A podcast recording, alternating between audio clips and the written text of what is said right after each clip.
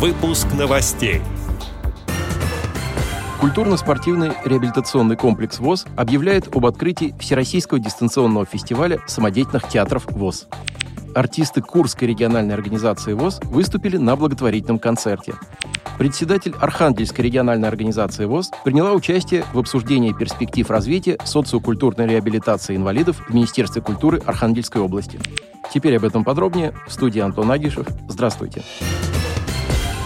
5 апреля в Министерстве культуры Архангельской области состоялось совещание по вопросам социокультурной реабилитации инвалидов. В нем приняли участие заместитель министра культуры области Наталья Бакшеева, директор Архангельской областной специальной библиотеки для слепых Светлана Борисова, председатель Архангельской региональной организации ВОЗ Надежда Нельзикова и работники Министерства культуры области.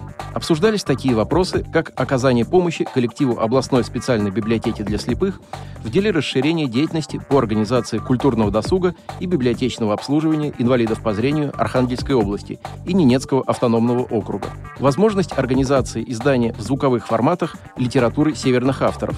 Создание в городе Архангельске системы развития художественной самодеятельности с участием профессиональных руководителей в едином пространстве не только для детей, но и для взрослых из числа инвалидов разных нозологий. Председатель Архангельской РУВОЗ Надежда Нельзикова выступила от лица незрячих творческих людей, рассказала о практике самостоятельной работы общества слепых в деле организации досуга членов ВОЗ, о деятельности драматического коллектива «Сполохи» Архангельской местной организации ВОЗ и о желании представителей Архангельской области участвовать в различных всероссийских мероприятиях ВОЗ. При поддержке Министерства труда и социальной защиты населения Архангельской области самые важные из обсужденных на совещании вопросов будут вынесены на рассмотрение Совета по делам инвалидов при губернаторе Архангельской области. Также было намечено несколько совместных мероприятий по реорганизации работы специальной библиотеки для слепых в Архангельской области.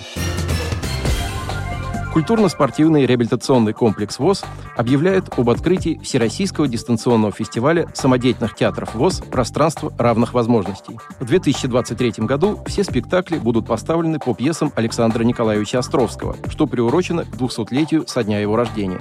В оргкомитет фестиваля поступило более 10 спектаклей. Это работы театральных коллективов из разных городов нашей страны, в числе которых Кострома и Саратов, Ульяновск и Курск, Омск и Челябинск, Краснодар, Ростов, Москва и другие.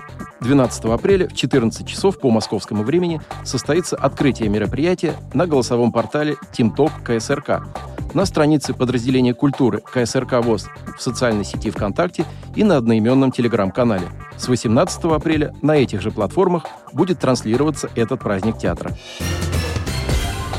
конце марта в областном медико-социальном реабилитационном центре имени преподобного Феодосия Печорского в городе Курске состоялся благотворительный концерт «Я слышу музыку», в котором приняли участие квартет «Алые паруса» Центра реабилитации слепых Курской региональной организации ВОЗ и ансамбль Курского музыкального колледжа-интерната слепых. Саксофон, баян, барабан и другие музыкальные инструменты в руках незрячих людей звучат особенно красиво, а слова известных всем песен отзываются совсем иначе объединяться перед всеобщими вызовами и не пасовать перед трудностями, любить Родину, знать ее историю. Об этом и многом другом выступающие говорили со зрителями с помощью музыки.